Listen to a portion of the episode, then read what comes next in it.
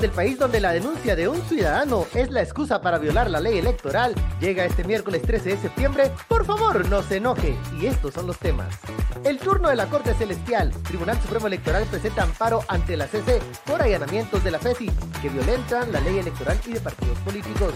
Que renuncian los golpistas, dice Arevalo. Presidente electo suspende temporalmente proceso de transición y Semilla presenta solicitud de amparo contra Porras y ahora no quieren prensa cerca.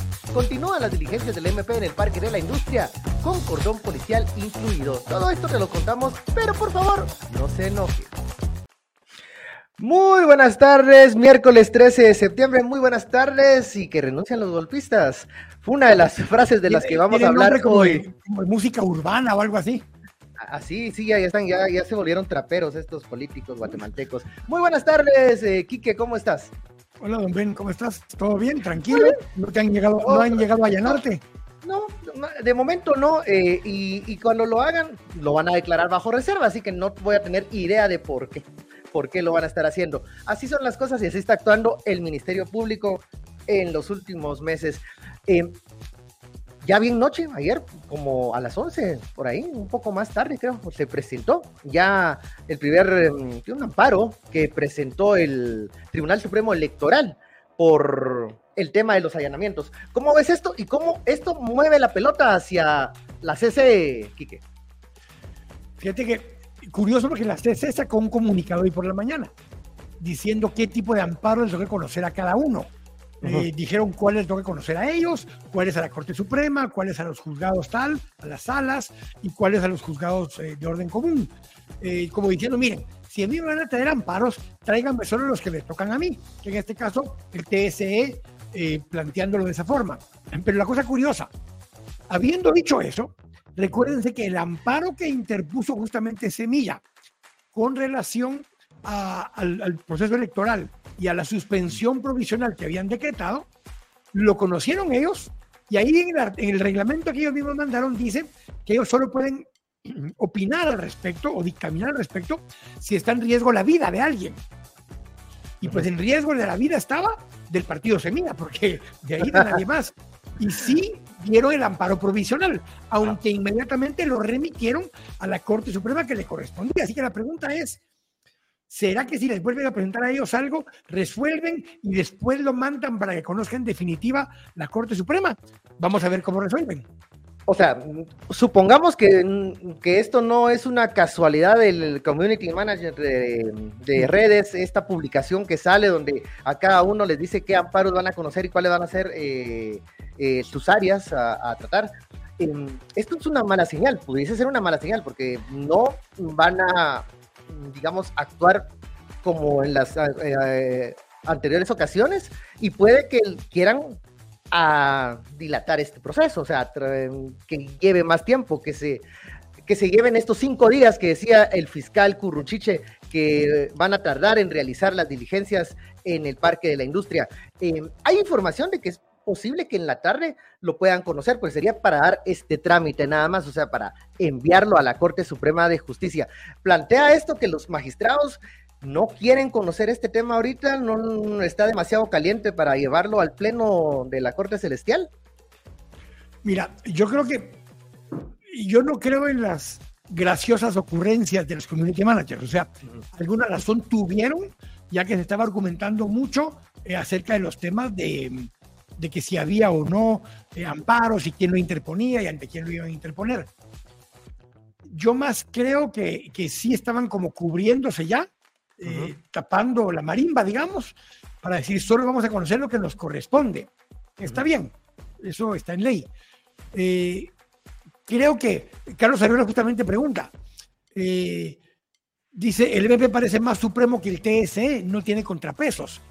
Y el único contrapeso realmente es eh, o un amparo o alguna resolución de algún juzgado eh, que, lo, que lo limite, que le diga hasta dónde puede llegar. Y creo que esa es la parte donde estamos en este momento. ¿ven? Eh, cuando lo conozca la, la, Corte Suprema de Justicia en su momento y en última instancia la CC, veremos hasta dónde van a llegar a esas instancias, si van a detener el proceso o si van a a, permitir que el Ministerio Público continúe. Que, hay dos cosas distintas, distintas. Una, que pueda seguir investigando delitos que ellos consideran que se pudieron haber cometido es una cosa. Que usen esa excusa para en la práctica cambiar el resultado de la elección o poner en duda el resultado de la elección son dos cosas muy distintas y dos instancias distintas que tienen que resolver. El Tribunal Supremo Electoral ve temas electorales y si ellos van a un tema penal, que lo hagan, que persigan a personas que potencialmente puedan haber cometido algún delito, pero eso no vincula a que puedan o suspender partidos o declarar que alguien pueda o no tomar posesión. Y aquí viene la cosa curiosa. Veíamos el discurso de Boris España como presidente en funciones del Congreso de la República. Porque no estaba doña Shirley en este momento. Aparentemente está de viaje, pero eh, a ver, ayer yo les hacía ver que me llamó la atención que Boris España, estando en una entrevista telefónica en Emisoras Unidas, dijo varias veces que había que darle posesión a Bernardo Arevalo. O sea, no pone en duda el hecho que haya que darle posesión. Uno de los argumentos de los golpistas es que, aunque no suspendan el partido, quien tiene que calificar las credenciales para tomar posesión de diputados y de presidente y vicepresidente es el Congreso de la República. Y lo que se ha especulado es que el Congreso dirá en su momento, ah, no, mire, no llenan requisito porque para nosotros ya no son partido, o porque cometieron ilegalidades, o porque no es idóneo, o la razón que sea. Y en ese momento pongan a quien se les dé la gana. Ese es el riesgo que se ha corrido. Otra vez, puede ser que Boris España esté jugando al policía bueno como lo está haciendo probablemente Alejandro Yamatei. Sí, porque ahora, ahora mandaron a la banca al policía bueno que teníamos la semana pasada, que era el presidente Alejandro Yamatei, ya hablaremos de eso. Ahora, a mí me llama la atención lo que mencionas de Boris España, porque en el discurso de este día que estaban conmemorando el aniversario de la independencia, vaya, forma de hacerlo, eh, habla de que Semilla, el posible gobierno, el futuro gobierno de Semilla, tiene planes ambiciosos que tienen que pasar sí o sí por el Congreso nosotros como bancada, si son para el bien de Guatemala, vamos a dar nuestro apoyo.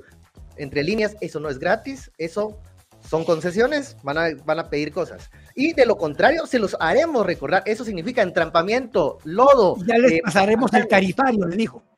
Ajá, entonces aquí entra la lógica de tal vez todo este mmm, berenjenal, galimatías, como quieras eh, llamarlo, es para tener condiciones de negociación que a Semilla le sean desfavorables en un futuro, eh, una futura legislatura. Yo, en un futuro planteaba al inicio que aunque para algún puñado de ilustres caballeros y damas, eh, para no estar insultando, dicen que no les gusta que insulten. Imaginativas personas ellas, creativas. Sí, sí, y que, tienen esas ocurrencias. Habían dos versiones. Hay un puñado de ellos que sí, de corazón, fervientemente, quieren que no tome posesión porque es comunista, porque les va a quitar sus fincas, que se las huevearon, pero que les va a quitar sus fincas, que les va a quitar sus bienes, sus casas. Entonces no lo quieren por eso. Hay otros que lo que están planteando es, miren, se tienen que desgastar lo suficiente para que lleguen igual que nosotros. Ya no son los niños de primera comunión, ya los agarramos a la entrada, los revolcamos en el lodo, los pusimos en el atrio de la iglesia, pero con el vestido blanco lleno de lodo para que ya no puedan decir que son mejores que nosotros, que se sienten y negocien como aquí se manda que se negocie. Y por eso los tenemos que ensuciar, enlodar, llenar de sangre, de rasguños, darles un par de coscorrones para que sepan con quién me están hablando aquí. ¿Quién es el bully del, del, salón de clases? Y recordemos, a ver, recordemos aquellas primeras dos semanas de Jimmy Morales ya en el, en el Ejecutivo, cuando se hacen estas primeras alianzas con partidos tradicionales. Recordemos que también FCN Nación tenía una bancada raquítica en el Congreso de la República en ese entonces. Y él, Siempre el primer presidente del Congreso. y, él, y él habla, en un, expresa en las intervenciones que tiene con la prensa que en el Congreso los números mandan. Esta frase es muy, muy eh, importante cuando la mm, escuchamos. Tiene doble sentido, ¿verdad? Ajá. Tiene doble sentido. Uno, mandan los 107 diputados, los 80 diputados, esos números mandan, pero también mandan la tarifa, de cuánto es la, tarifa. Entonces hay dos formas de conseguir acuerdos, nos daba a entender el, expresidente Jimmy Morales en ese entonces. Uno era lograr sí o sí la cifra mágica en las matemáticas legislativas eh, y otro era llevar la confrontación de la calle al Congreso. y que él, él, era muy respetuoso de las instituciones, entonces no iba a provocar un choque entre organismos. ¿Qué quiere decir eso? Que aceptó las, el, tarifario, diría, diría que, es lo que estaba mencionando. Pero, pero, el diputado común y corriente, raso, sin ningún beneficio, gana en los cuatro años un millón seiscientos ochenta mil quetzales, más o menos. Y algunos de ellos invirtieron hasta 5, 6, 7 millones de quetzales en su campaña o en lo que le dieron al, al dueño del partido para poder llegar. ¿De dónde recuperan el millón seiscientos ochenta mil? Pues no del sueldo. el sueldo les servirá para, para vivir, pero recuperan los 5 o 10 millones de quetzales de todos los tratos y las tarifas que ponen en función. A ver, ¿cuánto cuesta votar por magistrados de la Corte Suprema? ¿Cuánto cuesta por votar por magistrados de sala? ¿Cuánto va a costar por colocar a los magistrados de la CC? ¿Cuánto va a costar aprobar el presupuesto? ¿Cuánto va a costar aprobar esta ampliación presupuestaria? Por cada una de esas cosas tienen tarifa. Y ahí está el medio del asunto. No, y, y, mira, que ahorita que están poniéndose al día la agenda legislativa, básicamente es lo que estás mencionando. O sea, por cada una de, esos, de esas aprobaciones rápidas hay algunos favores que se están cobrando. Eh, quisiéramos que estas fueran negociaciones políticas como deben ser, o sea, donde un grupo que representa intereses de un sector de la población llega y se manifiesta, pero esto se hace bajo la mesa y no muchas veces expresando. Pongamos que llega a tres quiebres. Pongamos que llega a tres quiebres. Así bien, para Ipala necesitamos un estadio.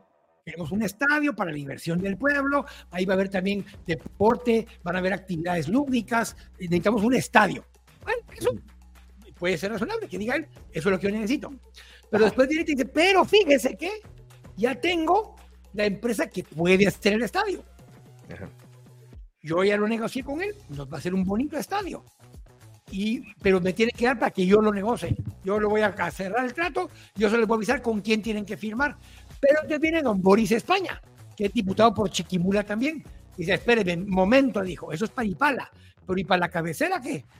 ¿Qué me van a dar para la cabecera? ¿Y a quién vamos a contratar para que haga el de la cabecera?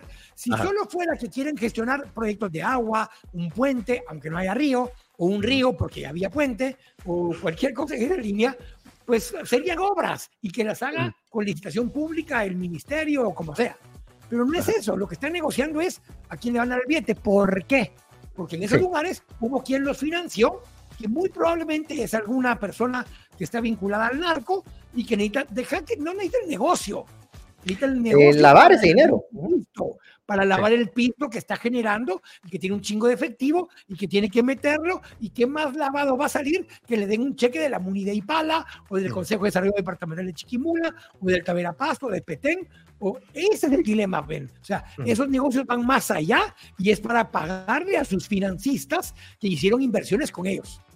Así es, y estos son, y estos son negocios que se están apresurando porque como en, la planificación no estaba una victoria electoral eh, de Semilla o de, o de uno de estos incómodos, porque por eso se encargaron con tanta disciplina de sacarlos antes de tiempo. Entonces, em, esto es correr por cerrar tratos y lo están haciendo. Y en el Congreso de la República hay que estar muy pendientes. Hay agenda rara, extraña. Eh, vuelven a meter temas incluso que también pueden ser eh, polémicos socialmente como la amnistía. ¿Por qué? Porque quieren quedar bien con sectores. Quedar bien con sectores que en este momento son útiles, están haciendo ruido, están ahí. Y recordar otra cosa, de los 160 diputados actuales, 90 no regresan.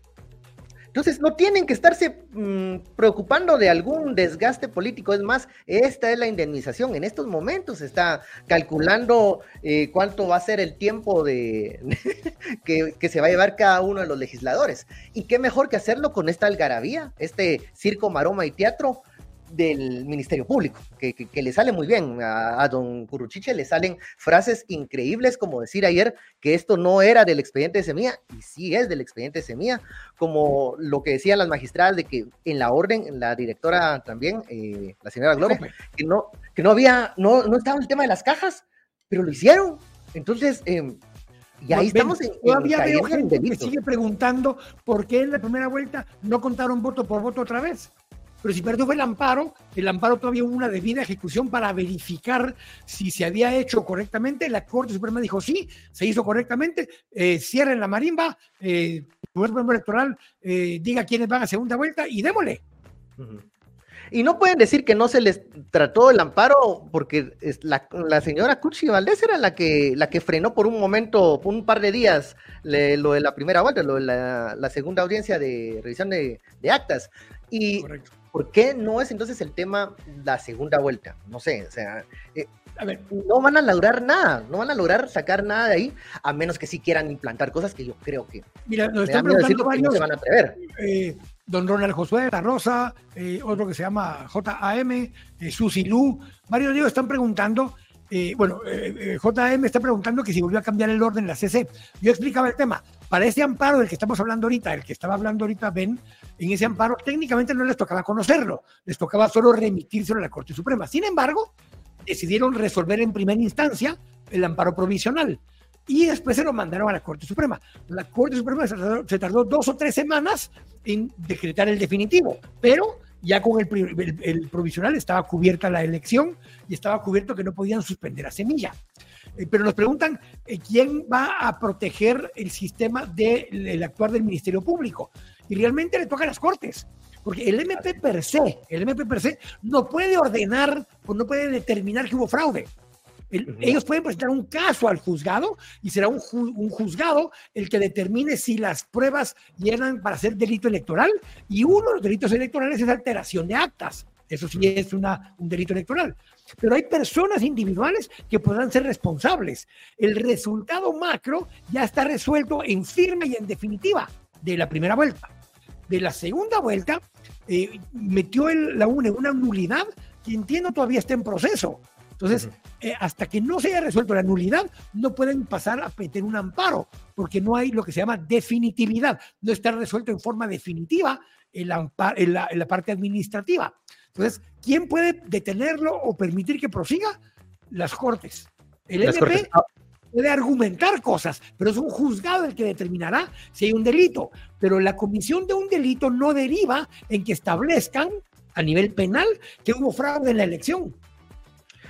Nos dice Ronald Josué, nos pregunta, eh, ¿puede el MP anular las elecciones? Ayer mismo los magistrados del Tribunal Supremo Electoral dijeron, señores, ya el resultado está cerrado, ya lo, lo adjudicamos, lo validamos. O sea, no pueden en este momento venir el MP y decir eh, que no, el tipo decía que el que lo puede hacer es la, Corte Suprema, por medio de que algún amparo solicite que se declare eh, nula la elección o que digan que hubo errores que no son subsanables, qué sé yo y podrían entonces por medio de un amparo. Y en todo caso lo tiene que ratificar la Corte de Constitucionalidad. Pero el MP per se no tiene la potestad legal de determinar si hubo fraude o no. Puede ser su hipótesis. Mm. Bueno, sí, él maneja una hipótesis que, que, bueno, no conocemos mayores datos de esa denuncia de un ciudadano. Que, que, que, afirma el, el, fiscal Curruchiche y que sobre todo, a ver, lo decíamos ayer, las actas ya se fueron revisadas, ya pasó esa etapa. Ayer las cajas pues ya están ahí porque tienen que ser almacenadas, pero ya su proceso, su momento ha pasado. El hecho que vengan a revisar, quieran abrir más, es preocupante en dos sentidos. Uno, porque pareciera que se están siguiendo las órdenes de vamos. ¿Quién era el fiscal que gritaba que abrieran las cajas, que abrieran las cajas y que abrieran las cajas? Y las juntas electorales se pararon y le respondieron lo que la ley manda y lo que este amparo que había eh, resuelto provisionalmente la CC les permitía hacer. Y les dijo, mire, vamos a revisar lo que eh, tenemos que hacer, lo que tenemos que revisar, lo que se impugnó.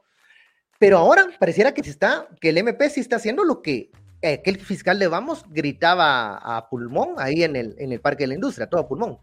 Y segundo, eh, deslegitimar a la administración entrante alimentando la narrativa de ahí hay gato encerrado, porque no quieren abrir las casas. Es que miren, no es porque la gente no quiera, incluso si mi candidato no ganó, el, candidato que apoyado no ganó, ese malestar mío no se puede eh, reflejar en la necesidad de abrir cajas porque no se puede, para un momento. Las juntas receptoras de votos son las encargadas de eso.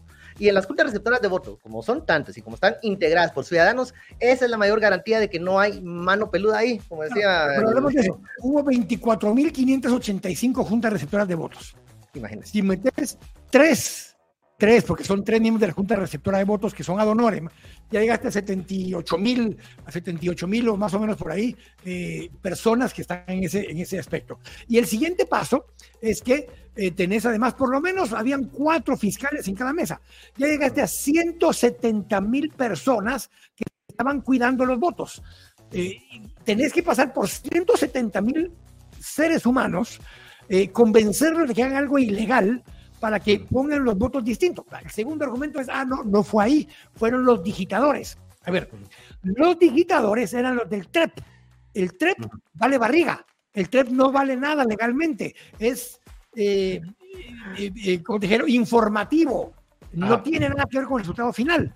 ¿Qué es lo que se cuenta en el resultado final? Cada una de las actas número 4 las suman en cada una de las juntas electorales de votos, esas se las entregan a un digitador para el TREP, pero además le entregan al coordinador del centro de votaciones todas las actas. Ese coordinador las lleva a la Junta Electoral Municipal. Ahí las suman a pluma, con Excel, con lápiz, con abaco, con piedritas, con lo que chingados quieran, no me importa la suman y sacan un documento final bajo la vista de los fiscales de cada partido en cada municipio. Suman eso y sacan un resumen de las 2023 mesas de la Junta Electoral del Distrito Central, que es de Guatemala, hicieron un resumen y dicen, mira muchachos, esta es la suma de las 2023 mesas. Esas 2023 mesas se las mandan al TSE y las 24 distritos, que son los 22 departamentos, más Munihuate, más los que votaron en el extranjero, los 24 actas juntas, estas son las 24 actas que suma el TSE. No necesito, un, no necesito un programa para sumarlas, con una calculadora, con tres chavos en Excel, con dos cuates que medio sepan multiplicar y sumar, suman esa chingadera. Y cuando la suman, dicen, mucha ¿están de acuerdo que esto es lo que suma? Y ahí están los fiscales otra vez. Sí, estamos de acuerdo en lo que suma. Vaya, la firman todos y ya está, se acabó. Todavía Mencionemos una de verificación. Mucha, alguien tiene duda, no le cuadra. Alguien tiene una, una, una observación. Cinco días hábiles para hacerlo. Una vez pasa eso, ese número final es definitivo, o sea, ya estuvo, no hay poder de Dios que lo cambie. Y a, mí lo que me llama la atención es por qué la insistencia de estos partidos que resulta en la práctica son los que sí tuvieron presencia de sus fiscales en las juntas. O sea, podrá decir un partido político que no, tenía ni un fiscal. O sea, no, no sirvió que tuvieran ahí que fiscal de la UNE, de Vamos, de Valor. Algo que decía el, magistrado Aguilera en la conferencia de prensa ayer, y hay que, creo que hay que traer la colación, es, hay candidatos, mm, ex candidatos presidenciales, líderes de partidos políticos, que no se han pronunciado respecto de este tema. Hay, hay contadas excepciones, eh, pero que es necesario que, que ellos se expresen, porque aquí es eh, ¿Están apoyando esto? ¿La, la, negación de estos, de estos resultados? ¿O qué? El, único ¿Dónde, está, Sandra, ¿Dónde está Suri Ríos? ¿Dónde Su gente sí está trabajando y está trabajando diligentemente para entorpecer esto. Meme Conde, ¿dónde está hablando, responsabilizándose de esto? Ayer por primera vez me contestó Nadia, la hija de doña Sandra, en un tuit. Bien, eh, sí, sí, sí, es cierto. Se puso a discutirme y a, discutir el tema. Que ella es de es Gaia o Gaia. Gaia o Gaia. Es Gaia, es Gaia, es Gaia pero se puso a defender el tema y lo debatimos y tuvimos argumentos, fue varios tweets de ida y vuelta, eh, ella dando sus argumentos, pero gente que, que no conoce el procedimiento, yo entiendo que tengan dudas, porque es un procedimiento que a pesar de que es muy sencillo, ¿sí? Eh, es complejo al mismo tiempo pero personas que conocen esto, que han sido partícipes del proceso electoral, que me vengan a decir que no entienden el proceso o que creen que se te pueden abrir las cajas y al, abrirlas va a cambiar el resultado, estamos jodidos. Y ahí es donde vino el presidente electo ayer y dijo que renuncien los golpistas. Aquí hay un tema importante, Ben, porque prácticamente lo que dijo es o doña Consuelo o yo o Bernardo. Pero los dos no podemos existir puro divorcio de padres. ¿Qué, hacer en esa situación? Y también le dijo al policía, bueno, que se fuera a descansar, que no iba a estar participando en el proceso de transición, porque eso era una distracción, lo hemos, lo hemos dicho acá. Ahora, hay que reconocer que si no va a estar Bernardo en el proceso de transición, que puede ser, pudiera haber sido una plataforma también para denunciar esto y exigirle enfrente al presidente, también que se uniera a este llamado de pedirle la renuncia, porque ojo, no se puede destituir a la, a la fiscal. Pero, es que, creo que en la práctica lo hizo, porque el lunes, lo hablamos el programa del martes, el lunes el presidente electo, teniendo a la par al presidente eh, Yamatei y a Almagro, denunció el pacto golpista. Y el presidente Yamatei tenía tres opciones: ignorar el comentario, enfrentar el comentario y decir, no, mire, eso no es así, o darle la razón. Y de alguna forma, entre comillas, siendo el policía, bueno, le dio la razón diciendo, mire, ¿sabe qué? Yo expongo mi vida como aquella de que eh, lo juro por mi mamá que está muerta, ¿va? Ajá, sí, sí, sí. O, o, me divorcio por los el millón de guatemaltecos, eh, sí, la que se divorció Entonces, por Guatemala. Él le dijo, mire, yo, yo doy garantía de que usted va a tomar posesión. Y al día siguiente pasa lo que pasó. Entonces el presidente electo dijo, ahí, mira, mucha, este es una chingadera, este es un jueguito, yo no voy a ser parte de ese jueguito, o me arreglan las cosas o ya no juego. Ahora, el juego cambia, las reglas del juego cambia, va a ser entonces ya no, esto es un espacio para eh, calmar tal vez las, el estrés del, de la administración entrante y van a entonces sí comenzar a poner las trampas de no Sí, información, Mira, eh, todo era un show. burocracia. Ajá. Era un show. Era un show porque, porque era pura paja lo que les entregaron. En, en los USB, que eran 21 gigas de memoria, creo que tengo yo más memoria, más fotos en mi, en mi teléfono que lo que entregaron de información. Eh, los 21 gigas de memoria eran enlaces de cosas que ya están en las páginas de los ministerios. No dieron nada nuevo, no dieron nada diferente, no dieron nada extraordinario, dieron todo lo que ya está en las páginas de, mejor les hubieran dicho, miren mucha, entren al enlace del Ministerio de Economía, ahí buscan tales cosas y ahí está la info. Fue un show. Fue un show lo que hicieron para aparentar que están en un proceso de transición abierto, transparente y eficiente. Mentira. Sí. Mejor nos regresamos al dilema o a la decisión de Bernardo o Consuelo. Que ayer como lo lanzó el, presidente electo, creo que es el tono que vamos a escuchar en estos días, porque la, tensión y la crispación ha, ha subido de tono. Eh, al punto que vemos hoy al fiscal Curuchiche que no se presta a entrevistas ni, ni da ese tipo de espacios, haciendo ya una surgida de medios el señor. Por cierto, le hacemos la invitación aquí al fiscal Curuchiche para que venga a platicar con nosotros aquí amigablemente y, y conversamos sobre... Si está de acuerdo, hacemos lo que dicen nuestros oyentes y lo hacemos de una hora si quiere y platicamos más. Ah, bueno, sí, ajá, con, con eh, Curruchiche, ahí sí que la happy hour de, de Curruchiche. Entonces, eh, hacemos eh, esta cordial invitación al fiscal, ya que anda, pues, con mucha apertura. Eh, saludamos ese esfuerzo, pues que venga con nosotros para aclararnos algunas dudas. Creo que eh, hay una falta también de coordinación en cuanto a lo que se está diciendo en el Ministerio Público. Están eh, publicando posts, están... eh, Ayer, no sé, ustedes vieron el, este fragmento de Almagro, donde dice, yo no les vengo a decir que están recortando reuniones privadas y están tirando clips que les conviene. Eh, creo que eso sí ya más se parece a las campañas de desinformación que hace esta vocería alterna que ellos tienen. en Y obviamente el secretario Almagro no tiene copia del, del audio ni del video para poder No. sacar completas las versiones. Claro, entonces no podemos escuchar todo lo que, todo el resto de, de, de, digamos, de reacción que tuvo el señor Almagro a las palabras decía de, que esto se parecía a lo de Gonzalo de Vía y que después Gonzalo de Vía salió aclarando. Ajá. También parece más lo de Rubiales con Jenny Hermoso, donde Rubiales estaba diciendo fue, fue, eh, eh, Fue, con consentimiento el beso y Lo vi en ojos, diciendo que no. Ajá, me, me lo dijo con la va, mirada. salir, ya va a salir don Almagro diciendo que no fue con consentimiento y que lo agarraron desprevenido. A ver, eh, un último punto antes de que lleguemos a la media hora. ¿Es necesario este cordón policial en el Parque de la Industria? Eh, seguridad que solicitó el Ministerio Público, que en la práctica lo que está haciendo está alejando las cámaras y, y creo que en este momento toda la ciudadanía tiene derecho a saber cómo se está realizando esta eh, verificación, porque no es conteo de votos, dice, dice Spuruchich. No. Llamémosle, ajá, ya pues, llamémosle, pero solo eh, esto. En la verificación o cotejo nuevo de votos que se hizo o de actas que se hizo cuando entró el amparo, en ese eh, era abierto, estaban en streaming. El mismo TSE tenía canales de streaming abiertos y los tenían casi todos los medios, tenían cámaras ahí, estábamos viendo qué estaba pasando en vivo en cada una de las juntas electorales departamentales. Eso de alguna forma, aunque sí llegaron a abrir alguna caja, todo fue un poco más bajo la vista de todo el mundo y había algún tema, de publicidad o era público. Hoy no. Hoy no sabemos qué abrieron, qué no abrieron, y ahí es donde viene la confusión del mensaje del TSE de ayer. El TSE dijo ayer dos cosas. Uno, los resultados son definitivos, están certificados y están adjudicados los cargos. Punto.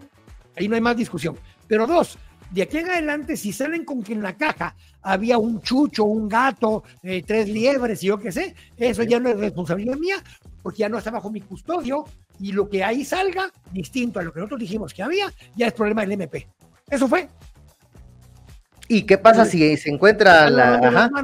Se están lavando las manos diciendo si mañana aparece ahí un resultado distinto, un acta. Ayer incluso decían, mire, mucha, no están las actas impugnadas. Perdón, a huevos que no están las actas impugnadas.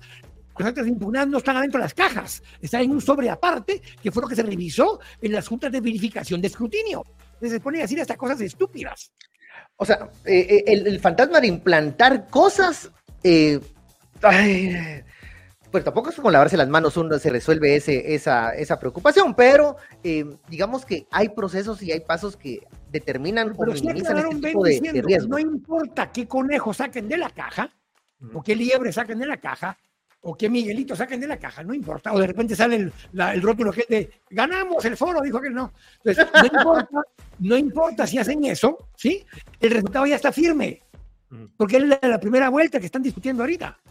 A ver, Mira, una- vos, un mensaje de, de- de Vicky Samayoa que nos pregunta, y esto también lo hace incluso hasta mi mamá, eh, ¿dónde está el ejército? Dice, eh, para proteger la estabilidad del país. Ayer allanan la sede del tribunal, eh, y, y el, bueno, el tema del papel del ejército sí ha salido en varias preguntas de, de gente que, que se Yo no sé si ha querés, si podemos tocar ese tema más despacio mañana, a menos que Curruchiche acepte. Les dejamos, les dejamos ahí la espinita para que estén Sí, atentos pero de, hay de una cosa. plática porque es importante. El rol del ejército es importante más para poder asegurar estabilidad.